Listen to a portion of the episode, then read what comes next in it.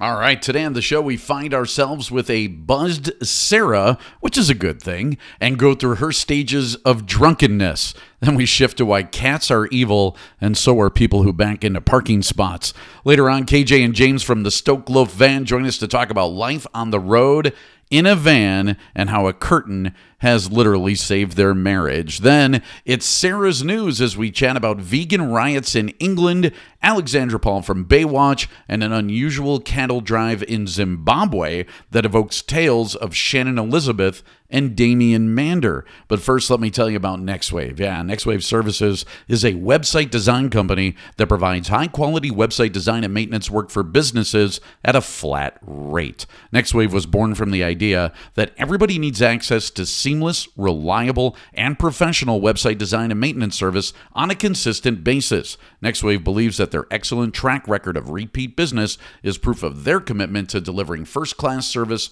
all of the time. Now, you can get a free website consultation when you check them out online at nextwaveservices.com, founded way back in 1998 when our very own Eric Rogers was in third grade. Yep, that was a long time ago. It is Next Wave Services.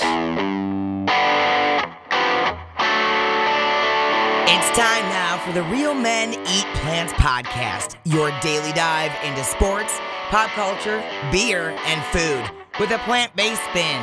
I'm Dee, and along with news anchor Sarah Carlson, producer Eric Rogers, and the rest, here is a man who has never put ketchup on a hot dog, Rich Reynolds. Well, hello, hello, and what is up? And welcome to yet another edition of the Real Men Eat Plants podcast. My name is Rich Reynolds. Happy to be with you. We are joined, as always, by the lovely and inebriated Sarah Carlson, and also by Eric Danger Rogers, as he is now going by. Where you can find them on social media is here. You can find her at Drunk Sarah. Uh, no, I mean at News Sarah. And then for Eric at Eric Rogers Brand on social media, you can find me at RMEP Rich. Uh, remember to go to realmeneatplants.com to check us out. Hit the support button, like and subscribe to the show. Take the 30 day challenge, read the blogs. Also visit our YouTube channel. More and more stuff going up there every single day. Okay, so we got all of that out of the way. I addressed Sarah as drunk Sarah a couple times. Again, we, we talked about this a little bit yesterday. We changed the time of our show. So if Sarah would be inebriated and or a little bit buzzed at nine in the morning when we were recording, I might say, okay, she had a, a busy night the night before. If she was uh, drunk at one o'clock, in the afternoon, like we recorded a few times, I would say, okay, Sarah is a functional alcoholic. But at 7.15, 7.30 at night, Central Time, Sarah's just enjoying a glass of wine like a a good um, wife does, or, or, you know whoever um, you know woman Yes. at the end of the day, A you know good all of that kind of stuff. Yes, a I'll good wife does because that's how she deals with her asshole husband, and so um, no. that's Um, no, we were together, and he's a great guy. Ah, oh, You right now he is he talks about my stages. all Keep lovey that, dovey. keep that glass of wine. Okay, hold on, hold on, Sarah. What are what are your drunken stages? Okay, because I, I know my wife's drunken stages. So my wife's drunken stages are first, it's complete denial that she has a buzz or is drunk at all. I'm not drunk. I'm not drunk. Second stage is clothes come off. Okay, so that's oh, that's that's my that's my favorite stage. Okay, All right, Rich. clothes coming off. All right. Third stage though is not my favorite stage. That's when you've Angry, gone one right? drink. Yeah, it's angry, Basha. And at that point, then I'm called every name in the so book, and you my nothing's good. And my so, yeah. stages are like, oh, I'm. So, I, I love the current stage where I'm just still very happy and I love everybody. I even love the painting behind me, which I really don't. You know, I just make me happy. And then later on, I get emotional. I have the emotional, like, I don't think I can do this anymore. And then I just fall asleep. okay. There's there's never a, a clothes coming off stage for you. Um, She's gotten I'm there over- yet. Happy stage. It's got to be in the happy stage, right? Yeah, yeah. During the happy stage, I'm I'm game. I'm game. Yeah. Okay. But I'm an old lady, so you know it, it depends. You are not an old lady. You are Was far that, from did an you old say lady. depends because you made the old lady joke? Yeah, that's where. Ding ding. yep, You that'll be coming one day. boys.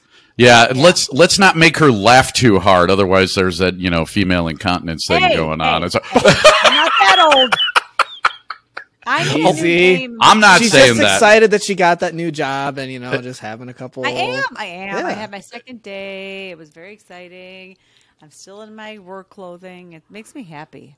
Yes. Very, very much so. You dress a little bit to work like Angela from The Office. Am I am I wrong about this, Eric? It's kind Uh, of you're you're buttoned up, aren't you? I don't know if it's the blonde hair that makes it like completes that look. But Yeah. I I get where you know I couldn't pinpoint it, but now that you say it, yeah. You can Okay, see it. I'm It's in a- like I'm in a black blouse, but We're I not doing the undressing white- stage, Sarah. I'm not doing this. okay, good, luck, good. But Good. I'm not. But I'm I don't want wanna get in trouble. Slacks and black heels with this. Yep. Simple today. Kept it simple. So today. buttoned up though from head to toe. So there's no there's no leg Yeah. showing. There's no cleavage showing. You're you're No. buttoned up. Yep. Yeah, okay. That's that's Angela from? The Office, right? I mean, that's that's pretty much that's pretty much spot on. Contract with her husband though. too. Why? Why? What's wrong with Angela? Angela. Do you Angela's okay. cats? She Do does love love cats? cats, right? Yeah. See, there you go. I don't like cats. Oh, okay. Oh. Well, Angela's out then. I'm sorry, Danger. I don't. They don't like me, so then I, they freak me out. I Is mean, that why they you put liked them in the me, freezer and let them but they- die? They, look at Yeah. me like you're not a cat person, and then when cats know you're not a cat person, they know. You know. My They do. I think And you cats- don't like cats because you don't like consent. You don't have to earn No, I think. I think she doesn't like cats because cats are inherently evil. Um, so so here's the difference between cats and dogs, and this has actually been proven. Okay, so if you are an owner, so say Eric right now who lives alone, and you know he dies. So let's just say Eric after the show today trips over his own two feet, hits his head off the coffee table, bleeds out in his house, and he dies. All right, no one's going to be checking on Eric probably tonight. So, but his cat's going to be there. Here's what cats do. They immediately start eating their deceased owners while they are still alive. I don't warm. need my body anymore. Okay. This is different than dogs. Dogs will lie next to their owners and be really sad about them being dead for days. The only time the dog will start eating the owner is when it's completely run out of food and is starving. Because and then it has to eat the owner. animal. 'Cause I stopped That's not uh, that's not emotionally shallow. That's emotionally connected. The cat, by the way, and I, uh, lots of cats do this. So you start walking and they run right in front of your feet. You do realize, yeah, they're trying to trip you so that you will hit your Oh, head I off the coffee table and yeah. die. Yeah, when, it's when my know- cat's hungry, when he's hungry, he will literally walk in front of me, so I accidentally kick him so that he, you know, gets his attention. See, So, this yeah. is why I don't need. I can't handle that. I couldn't. Cats are absolutely carnivores, and um, um, uh, by the way, and I, I, I want to get to this just a little bit. Just to let you know, Stoke Loaf Van is going to be coming on. Uh, that's going to be our guest today. I'm so bad at like hyping the guests, and I should be better at it. Stoke Loaf Van are coming on. KJ and James are a married couple that live in a van down by the river. Actually, it's a van that travels yeah. 30,000 miles a year and they live in that van together. And I'm thinking my wife and I live in a five That's bedroom house. strong relationship. Really, because we live in a five bedroom No house. It's kidding. not enough space in the house for my wife and me. Um, you know, we need some space, and that's how, you know, we've been able to last for 25 years. Uh, these people live right on top of each other, which I think is absolutely amazing. So we're going to talk to them about that in just a little while. So going back to cats. I was having an argument on Facebook today, which, That's by the way, it, it- that's the dumbest thing you could do, right? I mean, there, there's no way to ever win an argument on Facebook. Nobody ever comes around. People say the dumbest things on social media because they know they're not going to get hit in the nose. So they'll say all kinds of stuff. So I'm having this argument about, and again, it goes back to like veganism and whether or not we should eat animals. And I'm making the point that humans are frugivores. And so there's this picture that I use and it actually like compares the anatomy on like 30 levels between carnivores, omnivores, herbivores, and frugivores. And we come out classified as frugivores. That's what humans have the characteristic of. So one of the points I was trying to make is this. If Eric falls tonight and hits his head on the coffee table, going back to this scenario, and there's blood all over the place, No his more cat, work. No. Lock your doors tonight, Eric. Lock His- your doors tonight. Yeah. His cat, by the way, would be salivating because the cat would automatically see food. Now, this is different than a I'm human. a snack, baby. Right. For a cat, you are. You absolutely are. Now, this is different than a human. Now, humans like to think that they're carnivores or omnivores or whatever.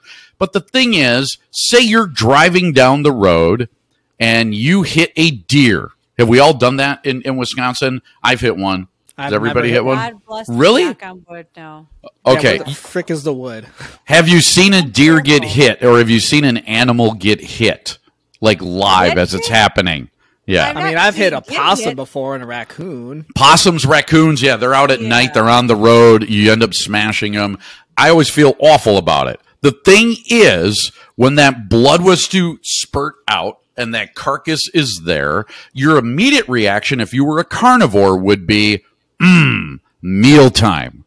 Our reactions are not like that as humans. We don't have a natural reaction to smell blood, which smells like iron and tin and has that, that off-putting smell to human beings. We don't see blood and guts and think, oh, I'm going to tear into that. We don't eat stuff raw like that because we'd get very sick and die in most cases. And we don't eat straight through carcasses. The reason why we don't do any of that stuff is because we're not omnivores Cannibals? or carnivores. Yeah. I mean, you, you can learn and train people to do anything. They've had cows that have eaten other cows and they get mad cow disease um, it- because they're not actual meat eaters. I mean, they, they can eat it, they can live, they're going to get some nutrition out of it, but it's bad for their bodies and bad for their overall health, and their body reacts in bad ways about it, just like ours do. That's why we have diabetes and heart disease and congestive heart failure and strokes and all of this kind of stuff because we're putting stuff in our body that doesn't belong there. There are immediate reactions when you eat meat and dairy to inflammation of the endothelial lining, to the to the uh, impacts of TMAO and IGF-1 and all the heme iron, all this kind of stuff that interacts with your body that's really bad for it. And then long-term reactions of having that stuff in your system. So, going back to this, I was having an argument on Facebook with a guy and he's trying to convince me that humans are carnivores, that humans are naturally eating carnivores. And whenever I ask the question about that, about roadkill, about salivating over things like that, I'm like, what animals can you actually catch and kill with your fingernails? Um, what animals can you catch with your feet and being able to outrun them and then kill them and then eat through their skin or scales or all of that kind of stuff? Nobody ever has an answer for that because you can't do it. Can't do it, It, it, no. it can't be done. All right. So we're not programmed to But get I- that stuff. So it just wait, Yes. hold on. So Yes. it, so his argument is basically we're strictly carnivores. His argument is is that we're we're omnivores, but and his his reason for it is because people have always eaten meat. And so my argument to that is he's like every culture's always had meat. And I said every culture's also had rape and murder. Just because you can do something doesn't mean you should do something. That doesn't you're you're not drawing the connection here, buddy. Physically, scientifically, physiologically, you are a frugivore. We're not even herbivores because we couldn't exist on grass. We can't just eat grass and live like a herbivore can and draw nutrition from that kind of stuff. We do need fruit because we need sucrose and glucose to feed our brains. Without it, we can't live. And so we and we need proteins that are in certain fruits and vegetables and stuff like that. We are frugivores. Um, and it's it's not even up for debate at, at this point. But because we can do something doesn't mean we should do something. But these arguments that you get in on Facebook, they're like no win situations. It's impossible to change anybody's mind. Rich, uh, I think this gentleman. I'm assuming it was a gentleman you were arguing with. It was. Um, so he probably suffers from what I like to call TDS, and that is tiny dick syndrome. he probably drives a large truck with nuts attached.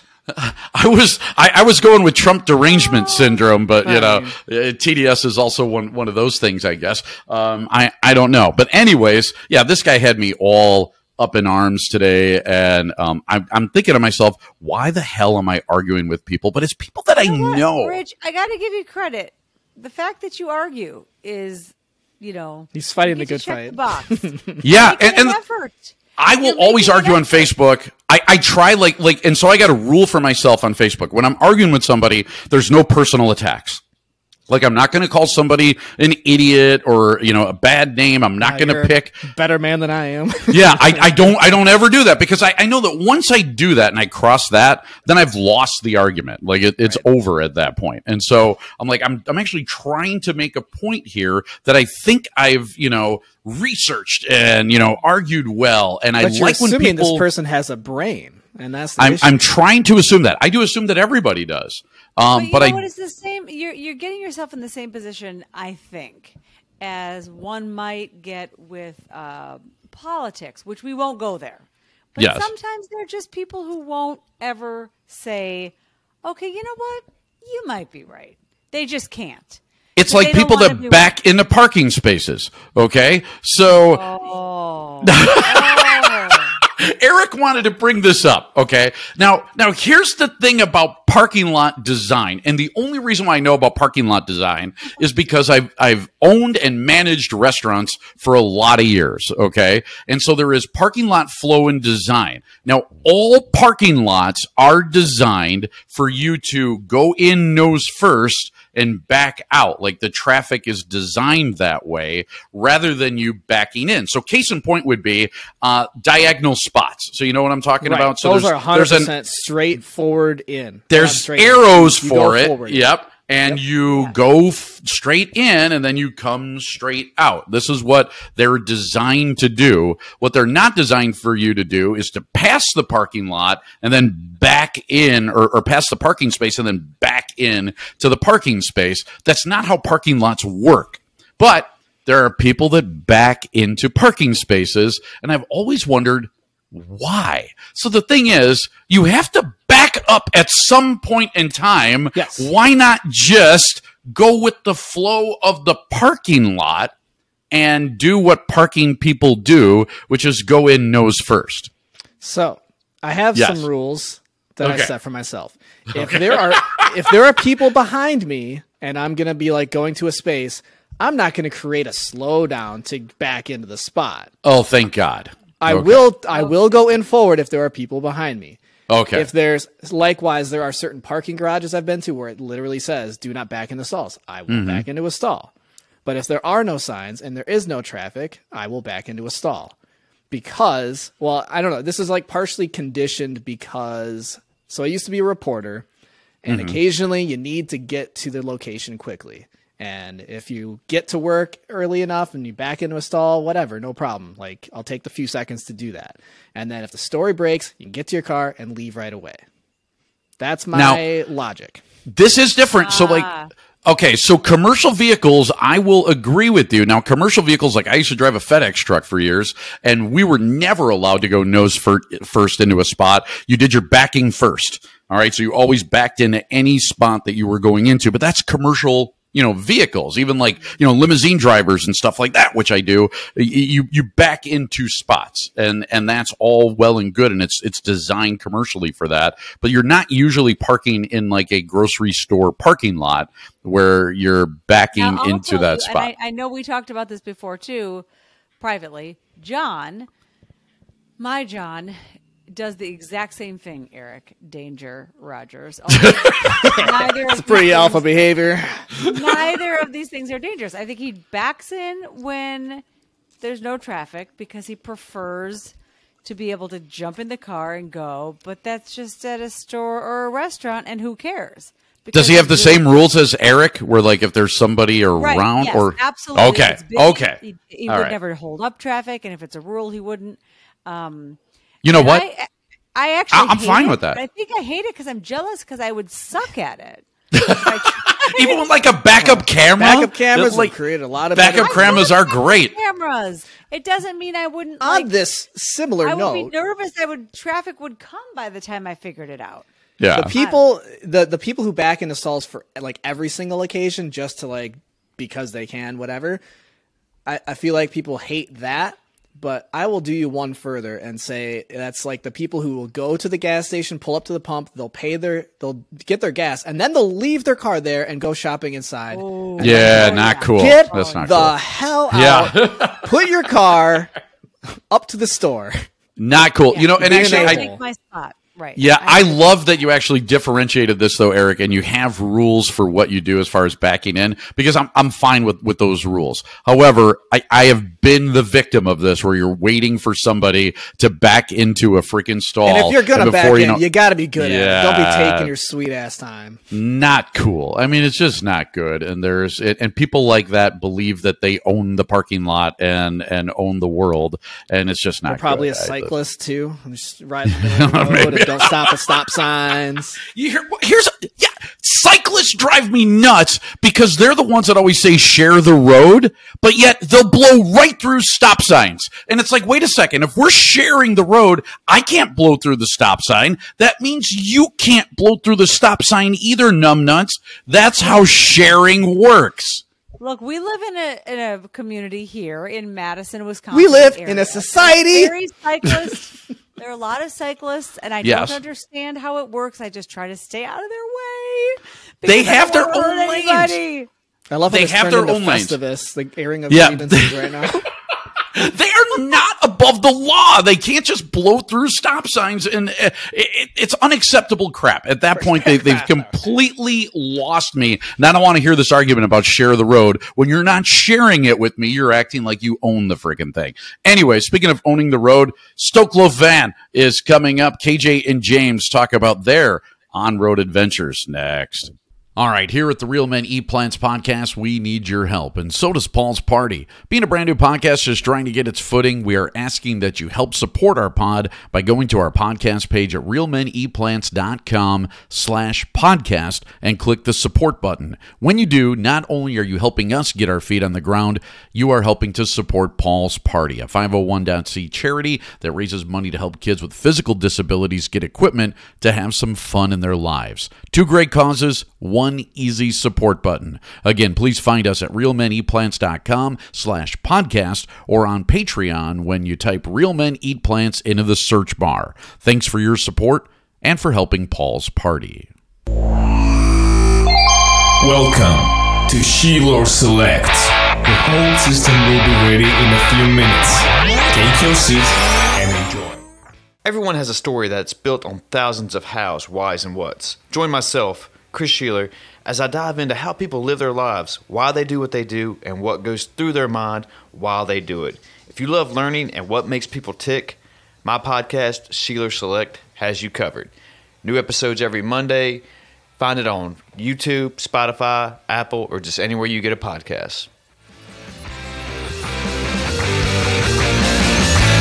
All right, it is guest time now, and our guests today are both mechanical engineers who got married about a decade ago and were living the normal suburban life until they decided to go tiny, and now they sometimes live in a van down by the river, which I'm sure they've heard a thousand times. Please welcome the proprietors of the Stoke Loaf Van, KJ and James, to the Real Men Eat Plants podcast. Hi, guys. Thanks for joining us. Hey, yeah, it's great to be here. Yeah. Yeah, very cool to have you guys in. Now, you're not actually in the van, though, today, are you?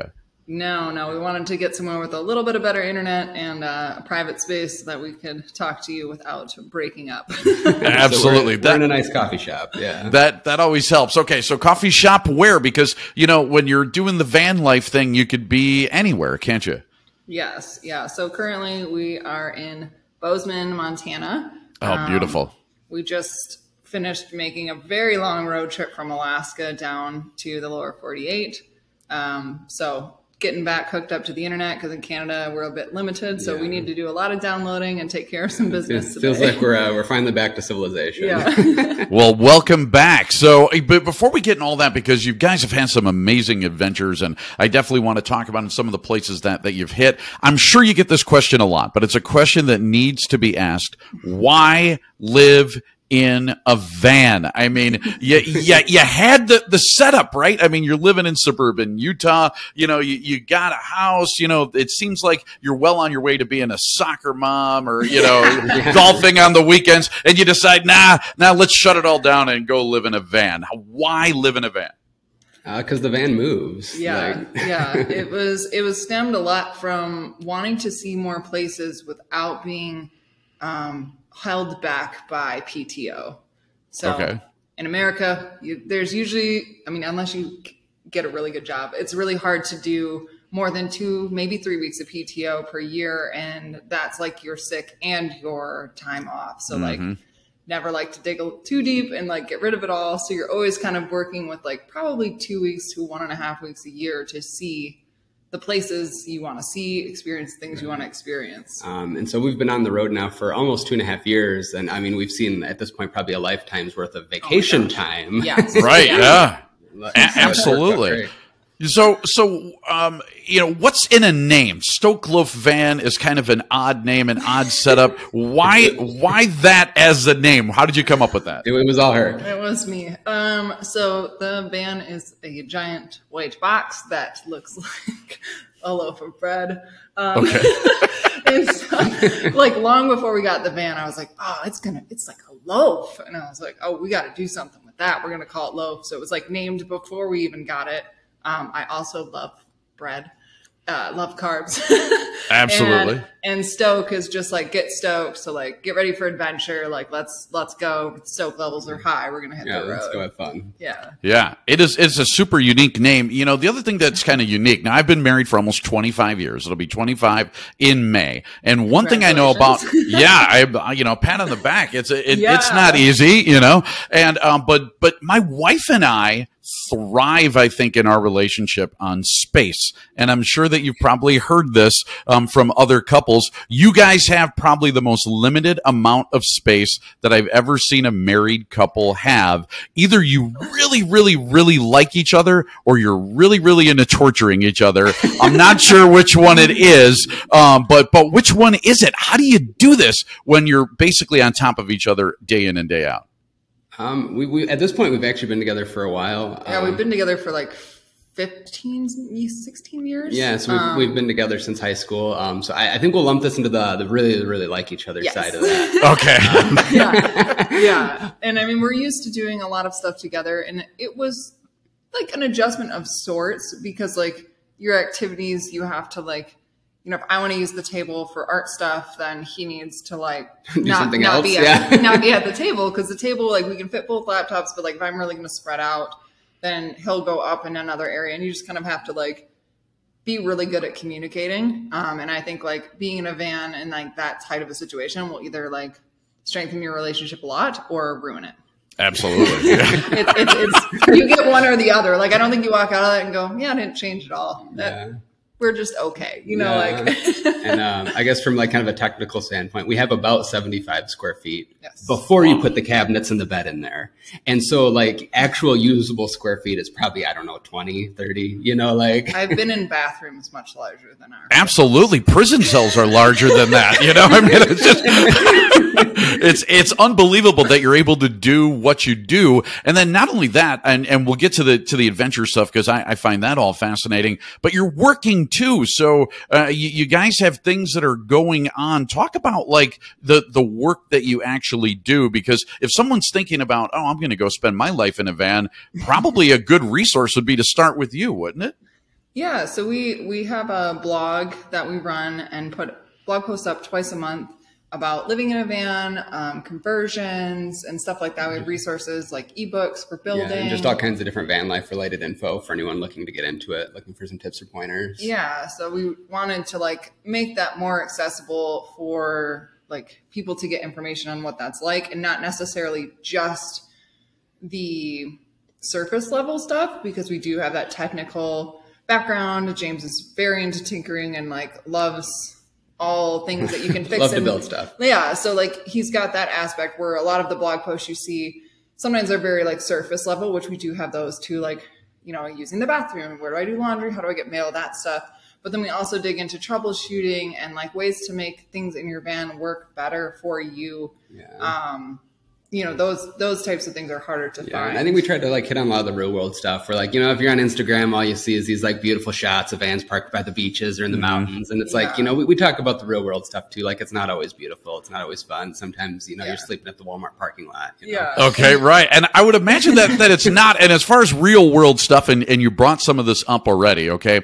Now, again, I've been married for almost 25 years. My wife, for lack of a better term, I'm going to call her a secret shitter. Um, and so what I mean by that, she, she goes out of her way to make sure that I never know when she uses the bathroom, um, to, to go number two. Now, you know, being a vegan, hell, you, you poop a lot. I mean, you know, it's a lot of fiber, uh, that, that's Yeah. running through us. Okay. So how do you guys do that? Are there, are there set rules? Are there like, okay, you know, the, the, the next time we hit like a bank, you know, I know that bank's got a good bathroom. I'm going in there. How does that work? Because I think that would be something that everybody's got to think about. Like, okay, Oh, this yeah. is everyday world, world, you know, we're real world stuff. How, how does that work out?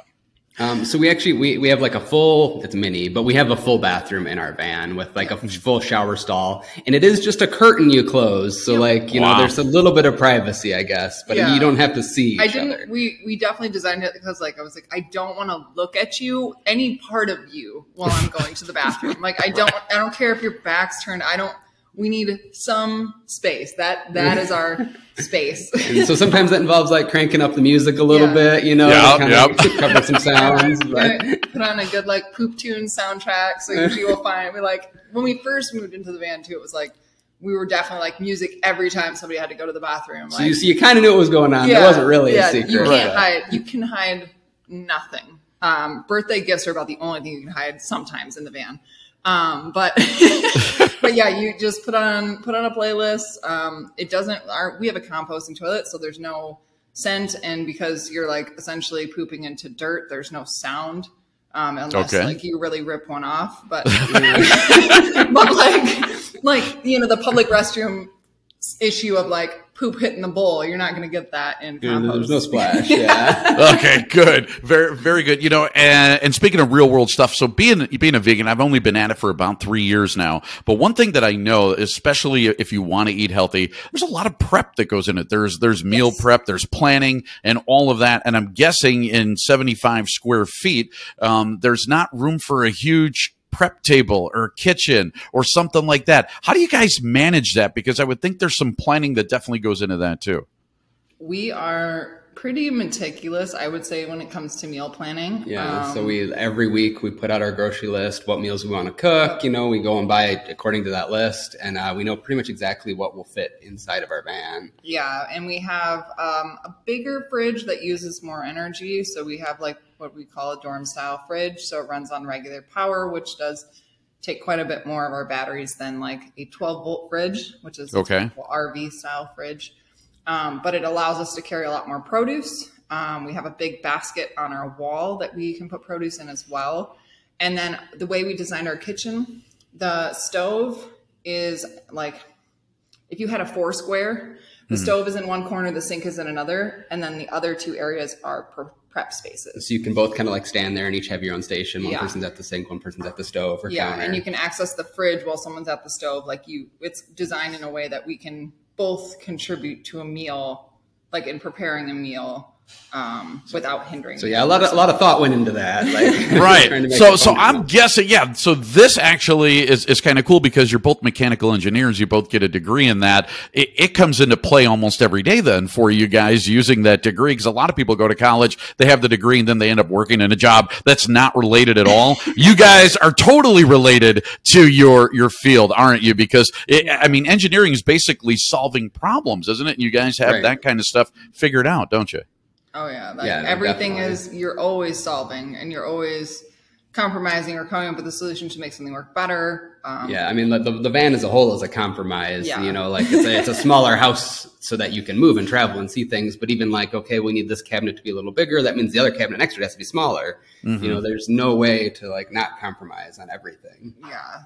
So lots of problem Always problem solving. Always problem end. solving. yeah, I, I would imagine. And then I don't think a lot of people have like a lot of that background. Like, okay, how do I get a, a bigger, uh, you know, more powerful fridge into my van or something like that? And that's where I think using you guys as a resource would be uh, tremendous, you know, and using you as consultants as well. So um, I think that's really cool. Let's talk about where you're at right now. So you're in Bozeman, Montana. I find Montana to be, I I mean, one of the most beautiful places that I've ever been. Um, in fact, uh, my wife and I went to a dude ranch up in Fortine near the uh, border uh, with Canada. So actually, Oh, not nice. too far away, and it was it was unbelievable when we were up there. We had our own log cabin, and we're out riding horses every day, and I thought it was you know pretty pretty amazing. Anyways. Bozeman, beautiful spot as well. It, talk about some of the, the, the places that you've been. You just came back from Alaska. You, you, you do some some uh, I don't know if it's skiing, snowboarding, stuff like that. Walk us through some of these adventures that you've been on and some of the favorites. Oh gosh! So at this point, we've been to 47 out of the 50 states. Yep. Wow. Um, North Dakota, Oklahoma, and Hawaii are the ones we've not been to. Okay. So we've saved some obvious ones for last, and you know, okay, so so for someone who's actually lived in Oklahoma, I lived in Oklahoma for four years when I was stationed there in Fort Sill, Oklahoma. You're not missing anything. If that becomes state number fifty, don't worry about that. You're not missing much. North Dakota, by the way, I've been through lots of times, uh, and my son was actually just playing in Bismarck over the summer. Um, there isn't that much to see there either. I mean, there's some spots, but but other than that, I don't think you're missing anything. I'm in Wisconsin. That's where we actually do our show from, and I think Wisconsin's got some pretty amazing spots if you if you've been through we've there. Been, so we've been through. Um, last winter, we went through to Madison and Milwaukee. Yes. Yep. Wisconsin. Yes. Yep. Um, and stayed with. We have some family in there in the area, so we were finally able to swing Yeah, through was, uh, there. we were pleasantly surprised by the area. Yes. You know, kind of went into it not uh, thinking a whole lot, and Yeah, it was actually really fun. but it was really beautiful. Yeah, Madison's got a lot of water, lakes, stuff around it, and it's it's a really pretty city. So um, yeah. yeah. I I hope you enjoyed Wisconsin as much as we enjoy it. But okay, so so like best states because I'm thinking you guys moved out west. You got an affinity for the west. Is it the western states that you like the most? Uh, I, definitely. yeah. it's definitely like it. It's the mountains for me. Uh, Yeah. um, but I just think it, there's so much like wonder in that landscape. Um, we're not really beach people. We'll go and see the beach and stuff, but like the mountains and Right. like the area around that is So, something that's um, just like yeah, inspiring. Like I know Alaska was absolutely mind blowing. It's It's- it's like another world up so there. So gorgeous. Um, Yeah. It's uh, easy and hard in some ways, but it's definitely worth the, the drive. Worth the drive. Um, love the Rocky Mountains in Canada. So Jasper to Banff, that region is just stunning. Um, the west coast of Canada also stunning. Um, and then Montana is a favorite. Um, Idaho was we finally got to spend time in Idaho. There's states that like evade you because you're always on a mission to go somewhere, and so like Right. there's pass there's pass through states. And Idaho had always been like the way we get to Tetons, the way we get to Yellowstone, and like how we get to like other places. But we hadn't spent much time there, and that was really gorgeous. Um, we're, we're, you can see we're listing off like a million different places. That it's great favorites. though. Yeah. Um, it depends on the season. It depends on your state of mind, Right. at the time. But like Oregon, like I know, like I would say Oregon, Montana, and Yeah. Utah are Right. all stunning. It, it, it's funny because you, you eventually you start to been to, to all these places, and if you have like a choice of one to two, you can pick a favorite. But if you have a choice of forty-seven, they're all good for different reasons. Like, Absolutely. Yeah, I, I I lived in Sedona for a year, and so I mean, I, I mean, I can't imagine a more beautiful place. But then, you know, driving down to Scottsdale wasn't my favorite. You know, so Right. there's you know the places even in, within Arizona that I thought, okay, this is great, and maybe this isn't as great. So, but you listed off some, you know, absolutely uh, amazing places. Um, how do you not burn out? Uh, you know, because I'm guessing at, at certain points you're like, wouldn't it be nice just to be in a house for a while? Or how do you how, how do you not burn out? the burnout is real. burnout It is does real. happen. Burnout will happen. Um, I think the biggest thing that is easier said than done is to go slow. Um, but when we first set out, we thought we'll give ourselves a year, which is super common for people. Like, you know, we put our house up for rent or to rent, Yeah. and we're like, okay, we'll give ourselves a year. The worst that happens, this doesn't work out, and I get an apartment if my house isn't done being rented, or we can always just go back to exactly what we used to do. Um, and so we were working on that one year time frame. Well, in that one year, uh, the pandemic hit, and we felt like we were like super robbed of three months of time, which everyone probably did. Um, and so we're like, well, crap, that's three years of, or three months of our one year travel. Right, and there's And so, much more to see. we were just like cramming in stuff and then it got to the time to renew our lease on our house um, for our renters and it was like i'm not done yet. And so we're like okay we got a whole nother year so we renewed the lease with them. And we were like yeah this will be the year. We're gonna we're gonna slow down. Like life is just the lie that you tell yourself. It'll slow down after this week right and we we I tell myself that every day. You know, it's, it's not right. even not even weekly. It's like, yeah, it'll slow down tomorrow. it'll be it'll be better tomorrow. Um, and so things slow down for us a bit in the winter while we snowboard because you're in places until you use up your days at the resort and then you move on. But then as soon as the weather gets nice, it just seems like no matter what you do, it's fast. And I think the summer was the first time we traveled slow because Alaska, while big, the area you can drive to is actually small. So we were spending a week or so in every place that we went, which, excuse me, allowed us to chill. Yeah, really chill. and it and was enjoy the it was exactly what we needed. Um, and in other times during van life, we always look forward to spending a month at our parents' house over In the Christmas time holidays, frame. I bet. yeah. So that's kind of a bit of a reset. That's a reset because it's somewhere that doesn't cost us money. Thank you, mom and dad. Um, um, and so, like, and we get to see familiar people, familiar places. We don't need to Google Map everything. We're not worried about where we get a shower, where we dump the toilet, like those mundane tasks. Even like a grocery store, like there's an ease to shopping the store that you know. You know the aisles, you know where to get the coupons, you know when the deals come in. Yeah. You know that, you know, this store has good produce, this store absolutely has nothing to offer me. You know, like you know those things and then when you're traveling all the time, you're like, You don't know those "Uh, things, yeah. All I know is the Kroger chain is my life, and I'm just gonna that one I can trust. But like, still, you go into one and you're like, It's laid the, out different. The aisles yeah. are different. You know. Yeah. what I Yep, mean? yep. So like those little things add up a lot, and I would say we were super burnt out fall of 2021. Yeah. Um, So and like when that happens, either stop, sit still, get an Airbnb, you know, find some way to slow a down. campground for a week, just something That's- where you don't have to worry about those regular everyday needs to protect your mental space, um, to take care of things that you know you've been neglecting. Yeah, absolutely. And weather is real. So I'm guessing there are times when it's really cold. There are times when it's really hot. Is, the van equipped for this? How do you guys get through that? Um, so, so in the winter, we've it's been ups and downs, but I think we finally kind of got it figured out. Um, we actually have two heaters in our van that keep us pretty toasty. Good insulation. Um, lots of good insulation. Hmm. I think we, we're pretty comfortable down to like negative 15 at this point. Um, Okay, Once wow. It, once it goes beyond that, then it's kind of all bets Yeah. are off. The But, heater doesn't like to work when it hits negative 20. Yeah, okay. It was a really cold winter. um, when it's hot, there's nothing you can do about it. you You, you turn the fans on, you open the windows, you Open know, the doors. you do your best. You go to the coffee shop because there's air conditioning during Yeah. the day. Right, yeah. Try and find some shade, something, because, yeah, that can get pretty uh, nasty pretty bad. I mean, Right. the inside of a car, I'm guessing, is the same as the inside of a van, even with, with insulation. Uh, it's actually better. it is better. So like Yeah. you know, you could safely leave because we used to have a dog traveling. Um, but you can leave the pet in the vehicle with the fans running and the windows vented because you are getting ri- you're circulating air. We're in a car when it's sitting still. You've got your windows and you're basically just making like a microwave. You know, you Right, just got an like this hot box oven. Um, so the van is typically the same temperatures that you would be like in the shade outside. It never Okay. exceeds the exterior temperature where a regular car, So- if you park in a parking lot, will actually get hotter. But yeah, than so like it's like down in Scottsdale, if it's 110 outside, it's 110 in the van. You know.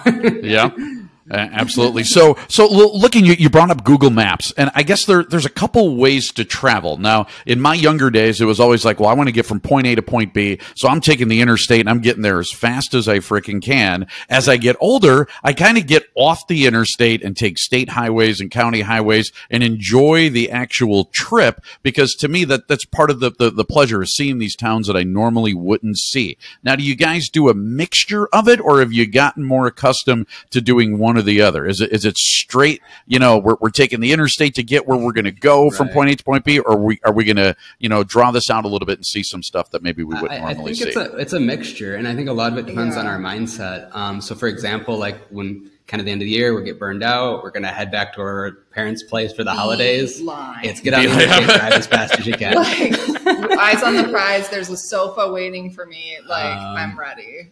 And then uh, at other times though, like uh, just coming back from Alaska now, we took like what two weeks to do Yeah, that. it took a, we took quite a while, I- and I would say and like we um, stopped, you know, with three, four hours of driving a day, stop at every town along the way and kind of, you know, get out, walk, Enjoy enjoy, things. Yeah. how does how does yeah, how, how does plant based and being vegan figure into all of this? Because I know, you know, it's easy for me when I'm at home to be vegan AF, as, you know, Sergeant Vegan calls it. It's really simple. I, I got all the food that I want. I can plan out my meals. I can cook. As soon as I go traveling, it gets much harder for me to do. And you guys are constantly traveling. Now it's a little bit different because you got your home with you, but still, um, how does, how does being vegan though play in all this? How did you guys decide, okay, to, to come, become vegan? Was that a separate journey for both of you? Um, how does vegan play into your life and your lifestyles? So I would to like start at a, a, a level that we're at right now. Um, we definitely cook a ton. We Mm-hmm. don't eat out a lot, and that's like personal preference from behind, like way a long time ago. But also just it's, way easier. easier um, for me to n- cook my food and know that it's vegan. I don't need to ask questions. I don't need to wonder if something got into my food. Um, and we're definitely known as like the cook friends of like our circle. Like anytime we like roll up and people are like, I'm heating up leftovers, I'm going out to eat, and people are like blown away that we're like always cooking. cooking. in the van. Like we we reheat our lunches, like or we're cooking something fresh for lunch Yeah. and for dinner. So we're definitely like cooking a lot more than other people in rigs. Um, Um, it's probably a little bit because just where we travel, a lot of times we're in more rural areas. You know, it's kind of hard to find vegan options at a restaurant. Um, but you put me in a city where I can find it, and you better believe I'm on Google Maps looking for like the best. Right, yep. Because like that's part of, that's part of the adventure for us is that when we are in a big city, um, you get to have those. you get to have options. those options and you get to try something new. Um, and when we were in Alaska, produce was much, much harder to come by that was decent. We had some of the most disgusting produce we've had in a long time because you buy it and it's been shipped around for a while. And by the time you get it, it might look real. Like we got a peach that actually like I was like, I'm not buying unless it smells good. And we bought it and it was just the nastiest thing on the inside. We had stuff that was moldy on the inside. Um, and I darn near cried when we got to even the Yukon. We didn't have to go far. We rolled into a uh, uh, it's real Canadian superstore. It's like a real grocery store. Real First grocery store, a and the. Yeah. produce section was huge. We got figs and blueberries and kale, and it was like so cliche. But I was like, I could cry because this is like legitimate produce, and we ate a lot of pasta. We ate a lot of like a lot of stuff that was in a season where you usually eat majority of fresh food in the summer. Um, we ate a very winter style diet all summer. Okay. Um, so yeah, I mean, it's like trying to find the produce sections that are good. Um, and knowing like Kroger chains have a lot of plant based store brands. Um, so they have their Simple Truth Yeah. plant.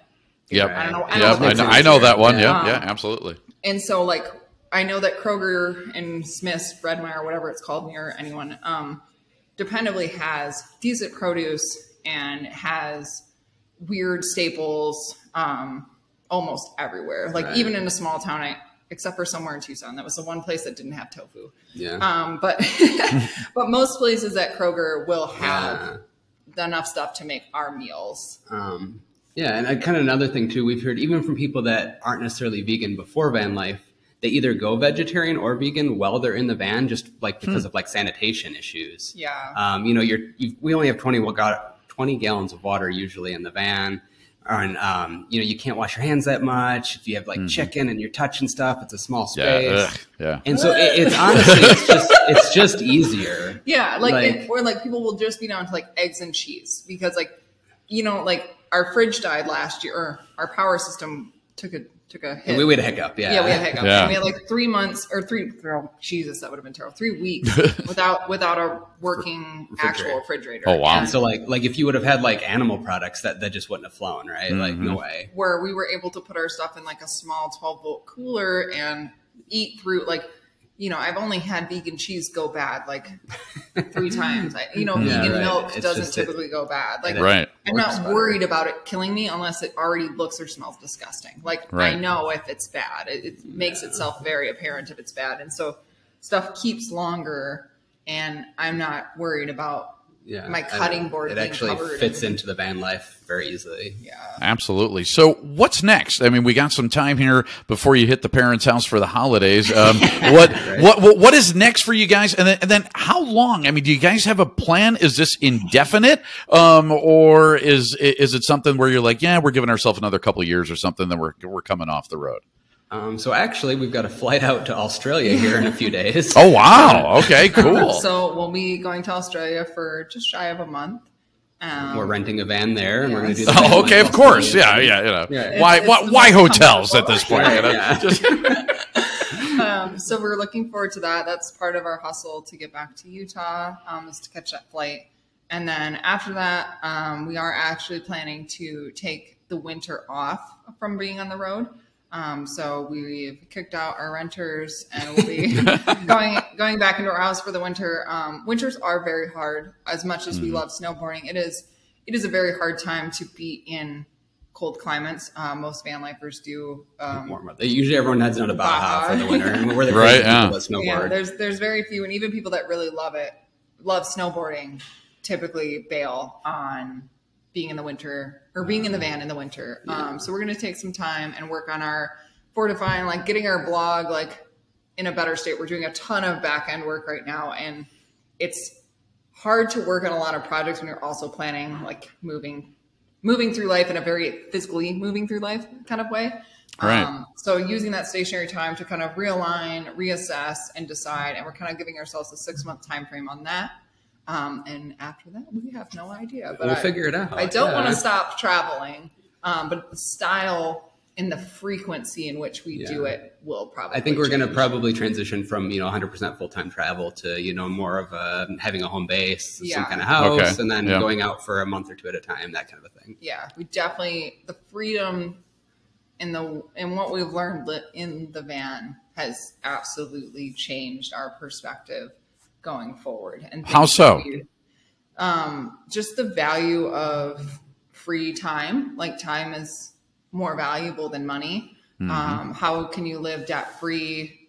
Um, so the things that are on the table, selling our house and moving somewhere um, where Yeah, probably, probably probably an extension of tiny living in Yes. some form, a tiny house or something Yeah. something like that. Like trying not to have a mortgage, hopefully. Yeah, so our home base is essentially free, um, or at least you know we're not paying any monthly bills other than like cell phone and Right. water stuff like that, and Right.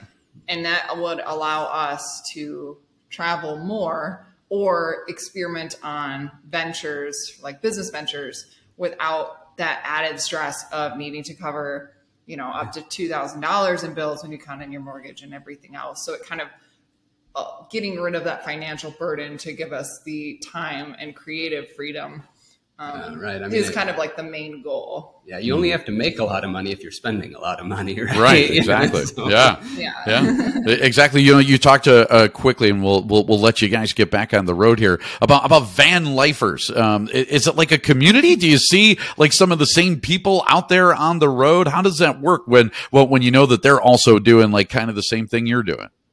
Uh, it is very much a community, Oh, um, 100%. especially like um, how it kind of fits into the weather. A lot of people kind of do this circuit with the seasons and kind of follow the nicer climates. Mm-hmm. And if you kind of like get into that flow, you end up seeing people over and over again. It seems Mm-hmm. like throughout the year. Yeah, and we've done a couple of gatherings. Obviously, in 2020, there wasn't many of those, but in 2021, there were. And we met up with a lot of people that we'd either talked to online or people we were meeting for the first time, and then just kind of like ping ponged because we were on similar circuits. Um, there's a van life friend that we haven't seen in probably a year and a half that we'll see later today. Yeah, they just Um, happen to be in happened Bozeman to be too. in the area. Um, when we were in Alaska, we were bumping into people that we knew, whether we had planned for it or or not, just because there were other people up there, and that was a lot of fun. Like it kind of gives you that rush of like, oh my god, I know someone in this town. Like I might, I might actually run into someone that I know, which typically you're like, nobody knows who I am. I like Right, yeah, operate. I so- could tell someone my name is something totally different. They don't know anything. So like there's definitely a real community there, and that, that makes it fun. yeah, and that, you know they relate to your issues. You know if they can. Sometimes it sounds like if you're if there's things that are like uncomfortable in the van or things that like shift your mindset, like you could tell someone that doesn't live in that situation, they'd be like, "Oh, you're just whining, you're like living the dream," but they don't see mm-hmm. Like there is a burnout to constant travel. Like that can really wear you Right. down. Where like if you tell it to someone in the van, they'd be like, "Oh, dude, I know. I cried at Denny's yesterday." like, So, hey, hey guys, where can people find you then? So, online, uh, YouTube, all of that kind of stuff, social media. Where uh, people want to search you out, where do they find you at? Um, so we have our website, which is stokeloafvan.com, S T O K E, uh, loaf like a loaf of bread. Um, and then also on Instagram under the same handle, Stoke Loaf Van. We have a YouTube Yeah, that doesn't much have on much it. on there, but if you want to see us hiking around amateur hour in some national parks, This is like family family video style footage, Yeah. but feel free to watch it. feel free to watch it. Um, and then also Facebook, all of it's under the same Stoke Loaf Van. Um, and then Pinterest. If Yeah. you want to get some fan pins, Terrific. All all great stuff. Hey, you, you guys are living the life. I think. I, I think there, there's so much. I, I mean, freedom that's that, that's involved with it, and that's got to feel really good. Um, and I think that there's probably a lot of people that are listening or watching. that are going to say, "Yeah, I'm kind of jealous of that. I might want to try that out um, for a And do while." As Yeah, yeah. give it a shot. And, and, and, and, and what advice would you give to those people? What what would you say to them? I would say like Like I would say, go for it. I don't think there's. what's what do you what are you gonna lose? Like go back to the same life you were living before? Like Right. yeah, it's you know like the, the entry level. I, it doesn't have to be a van. You can bring a trailer. You can do a truck camper. You can do an RV because vans have gotten a lot more expensive than But when we just bought it. But gi- like give just it a shot. There's nothing to lose, right? and like it feels so good to downsize. Like I regret nothing about like getting rid of the stuff that we got rid of. I don't regret renting our house out. I don't regret selling car. You know, like I don't. Right. If anything, I'm going to get back in our storage unit and be like, why in the hell did I keep all this? You know, like there's there's no regret. Like I would have Right. regretted not doing this way more than I would have regretted trying. Um, Yeah, so totally. just go for it, and you know, get there. Either do it or don't. Stop, Right, stop yeah. googling And if it if it doesn't work out, you can say you tried, right? yeah, Right. Absolutely. I, I love it. And, and guys, you, you were great. Uh, thank you so much for coming on, spending some time with us, and uh, we'll hopefully uh, be able to catch up with you sometime down the road. So Sounds good. thank you. Yeah, no problem. Great talking. Okay, if you ever wanted to show off your plant based lifestyle and do it in style, here is your chance. We have some of the most amazing t shirts, hats, accessories, coffee mugs, and more at shop.realmeneatplants.com. We have statement t shirts that will bring a smile to everyone's face. I love the I Want Tofu Tonight tee. Plus, we have podcast tees, real women eat plants gear, real kids eat plants, and real people eat plants, just in case men, women, and kids didn't cover it all. Yeah, we love you and we love that you want to show off that healthy lifestyle of yours. Again, check out our high quality gear at shop.realmeneatplants.com and enjoy. She's a mom with vegetables. She's so delectable. The cows and pigs, she set them free. Can't you see? She's a hot chickpea. Veggie stew just for you. Sit on down, there's dessert too. She's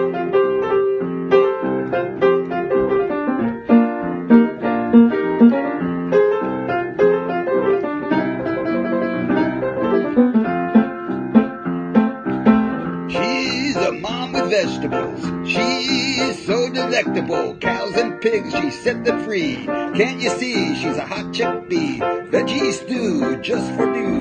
Sit on down, there's dessert too. All right, all right, all right. It is take three on the news as we keep crashing, just like Sarah Carlson from her buzz. She had a buzz earlier. It was fantastic. She was so loopy and fun, and now she's getting into tired Sarah mode as I she's getting ready tired. to do the news. Not yet. News. We're There's trying no to convince kill. her to keep All going. right. All right. So uh, Sarah and her killed Buzz will do her Buzz Killman impersonation from the Jonathan Brandmeier show and do the news. So Don't go for it, me- Sarah. Yeah, I, I do not do impersonations. So, starting with the first piece of news here, you may have heard about this one. Police have been arresting dozens of vegan activists in the UK as they target Britain's next prime minister, female Liz Truss. Now, they've been trespassing in dairy plants across the country, doing all kinds of wild stuff.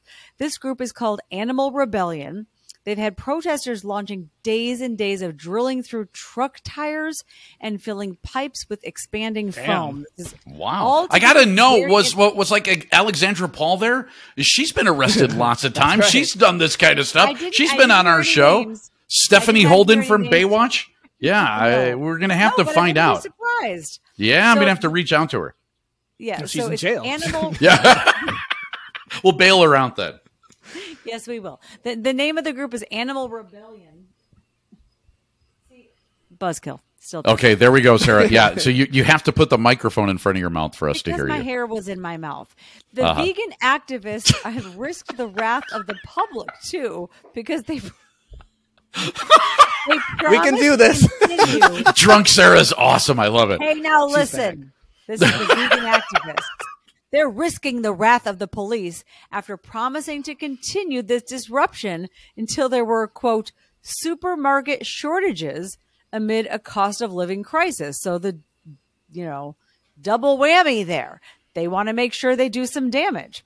So they say they're going to disrupt this for as long as it takes until supermarkets can't have any dairy. The government and the new prime minister are meeting their demands, and it is pretty brutal. So Twitter users are pointing out that the protesters who also are staging sit-ins at supermarkets and clearing shelves of the milk and the dairy products are only making a mess though and making the vegans look bad. So they're saying, look, you, you've got people out there having to clean up. You've got uh, danger for disabled customers. Uh, one quote said, "You didn't hurt the dairy industry here. You gave them a new large order." In other words, if you're just going to make a big mess and knock everything off the shelves, that's not going to do any good. You know, you don't want to get attention. I get it, but um, a lot of people are frustrated. Other vegans are frustrated with them that the mere idea of the protest is angering and Well, that's not even a um, protest. That's just rioting. it- it's yeah, just that's what I riot, would and call I it. don't get it. Yeah. Yeah, I don't don't understand the whole like- destruction of property thing. That's where protests Right. go into riot mode. That's the, that's exactly right. Right. As frustrated as you are, you are not allowed to break other people's property or property that belongs to to the government or anything else because then like the Facebook argument that I was talking about, now you've lost the argument.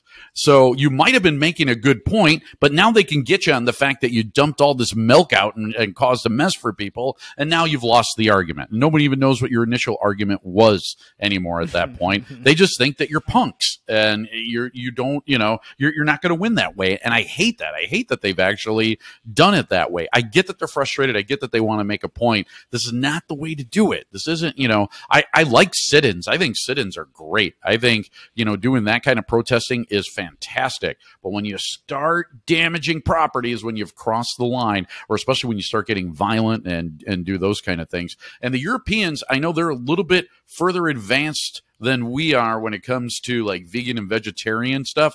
So in Britain, there was a recent poll that just came out. They estimate now from this poll that about 10% of Brits consider themselves to be vegan or vegetarian, with about like 8% vegan and 2% vegetarian, which is double where we are in the United States, where we're at about 5% combined. So they're they're more advanced than we are on this movement. I get that they're actually, you know, Well, frustrated and all Man, that. I thought So- us Americans were supposed to be the ones that were rebelling against stuff, and you know, Yeah. they're doing it. Well, the, the, the Brits are kind of leading the way on that, if you will. So, anyways, um, that that does sound like a mess. I really wish that they wouldn't do it that way. And um, also, in case you are wondering, kind of stalling here for Sarah to come back. She froze and crashed on us once again. This has been happen happening entirely too much tonight, and I'm wondering if it has anything to do with the fact that she's inebriated.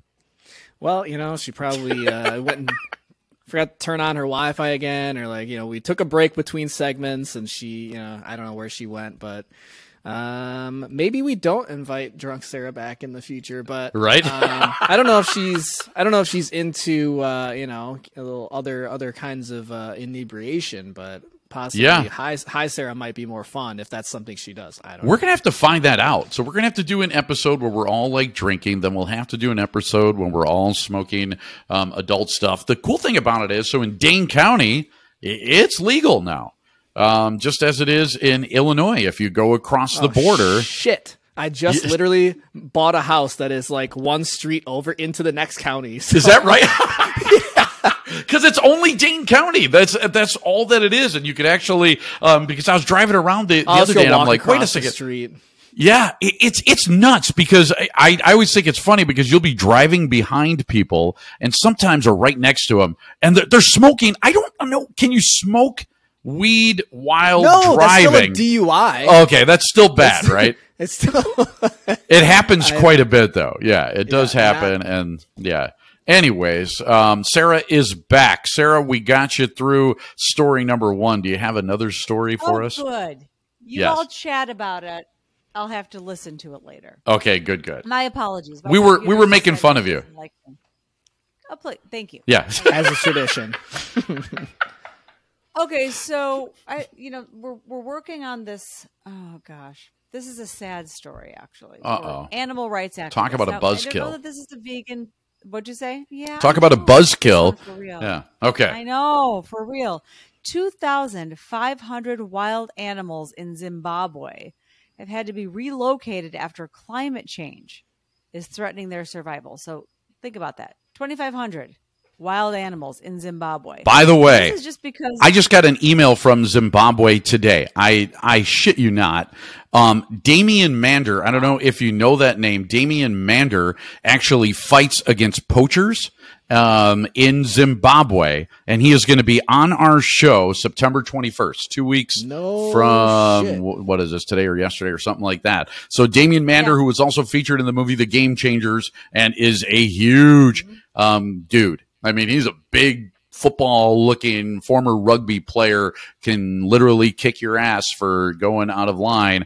And um, he he takes care of poachers. So they go out there armed uh, against poachers which i think Oh, i think that's fantastic. Yeah I, I i love that. And and love the crusade that he's on. So damien mander who is in zimbabwe who actually just um, emailed me today and, and confirmed is going to be on the program. So that's so funny that you brought up Zimbabwe, and there he was talking about he being on Zimbabwe time, and we were trying to coordinate what time we were going to do this. So Wow. yeah, well, so yeah, and I guess it's, it's a bit of a sad story, but at the same time, we have um, people who are trying to help. Again, they're moving them out of Zimbabwe. They're relocating them and recognizing this problem. According to officials, climate crisis is replacing poaching, though Ugh. as the biggest hmm. threat to wildlife. So certainly poaching, as you're going to hear and we'll talk about a lot, is a big problem, but climate change is a bigger problem. So with this prolonged dry spell parching large parts of Zimbabwe, the country has decided to rela- relocate these 2,500 animals from a southern reserve to one in the north so they can hopefully survive. yeah. They got to hang on to them. Wow. So another person actually who you would probably know that is in on that fight and is helping with that and is in uh, Africa, Shannon Elizabeth. Do you know her actress? She was in Yeah, American Pie. right. She was the ch- Yeah. like Nadia, like foreign whatever. exchange student. Yeah, Yeah. exactly. Um, and she was in like uh, Silent the the Jane Silent Bob uh, return movie, uh, what- whatever that was. Uh, anyways, Wow. um, Shannon Elizabeth. Blast from the past. Yeah, exactly. She's been over there in like South Africa and Zimbabwe and around that area, like fighting the same battle that Damien Mander is fighting and also fighting against uh, climate change and what have you. And also Glen Merzer, who does a rant on our show once a week, can tell you at one point the Sahara wasn't the Sahara Desert. It was the Sahara Valley. And they actually had trees and they used to have agriculture there. And it's been proven by actual like cave paintings and dwellings that were in the actual desert uh, that, that are there. So it, it there's a big like um, I guess scientific movement on where they're trying to prove the fact that it was man-made. The Saharan desert was man-made, and desertification is real, and it happens from agriculture and over agriculture and what we actually do. So, so some neat stuff in all this story right here, Sarah. So I'm, I'm like extracting Oh, lots good. of things And and going down rabbit holes, but it's very I exciting. guess it is exciting, and it, there's a nonprofit group called Great Plains Foundation. Perhaps some of the people you just named are part of that, because I would imagine it takes a lot to move all those animals. Hell yeah. From one part of a country, a, a continent, to another.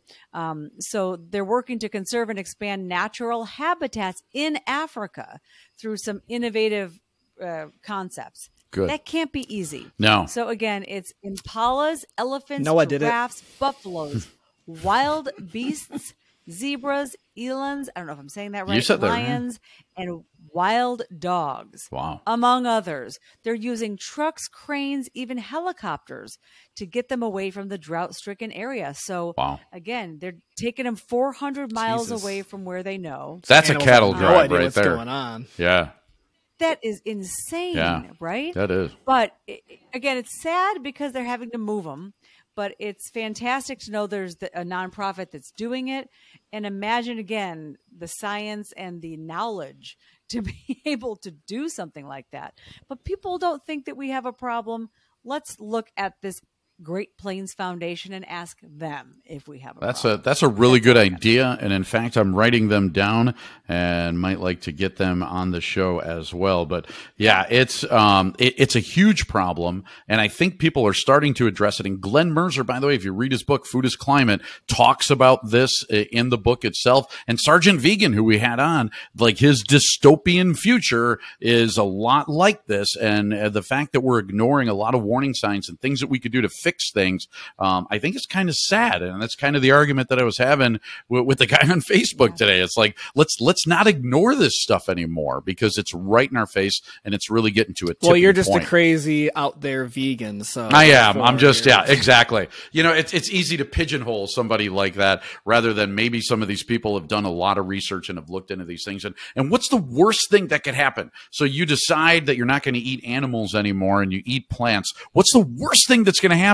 Less cholesterol in your body? I mean, I, I don't understand. What how bad can it possibly be? You know, what's Well, what's the worst that's going to happen to you? The, it isn't the less cholesterol, and again, I, I don't argue for it because I don't eat the meat, but people just love the taste and they're so used to it. It's like That's the only argument they got know. going. I mean, that that's it. Yeah. You know, and, and there's there's things that we love to do as humans that just aren't all that good for us. Like, listen, man, I love sex. I love it. I love having sex with women. I think it is fantastic. It's the tops. My, my whole life is built around it. In fact, if it wasn't for women, I wouldn't have a job. I wouldn't do anything. I would just like sit on a couch all day and play video games. I would do the bare minimum to, to get over. But I get more money and a house and cars because I want to impress my wife so I could have sex with her. That's how this whole all thing works. But the Just thing is, bring her alcohol, man. Right. Well, that also would would work to a certain point before she gets to angry about it. But but but but the thing is about it is,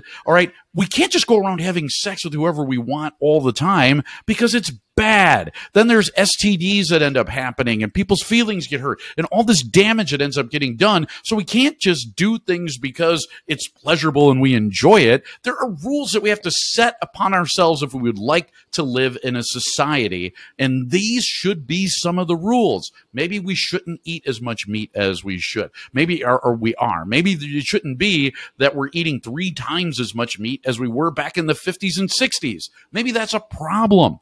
Um, and maybe we should look at that and say, okay, maybe we can make some changes. But people are so close minded about it. They're like, well, I like bacon and I like, so well, who doesn't? Everyone thinks they're a free thinker, except for Right. they're not.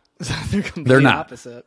They're they're really not, and not even open minded to the debate and the and the the discussion Yeah, of it. that's that's the problem. We get so many, so much fracturing going on between like these these ideologies about stuff, and it's like really we can't can't have a discussion. Can't even Right. talk about ideas because you're just stuck in your own ways. Okay.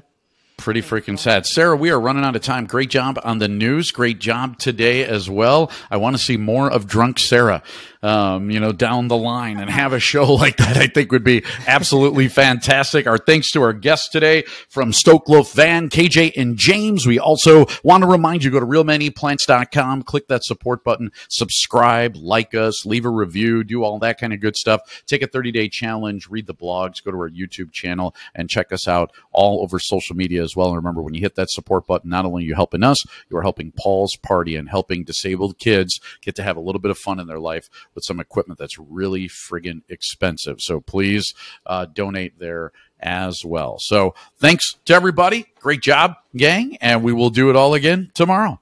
See ya.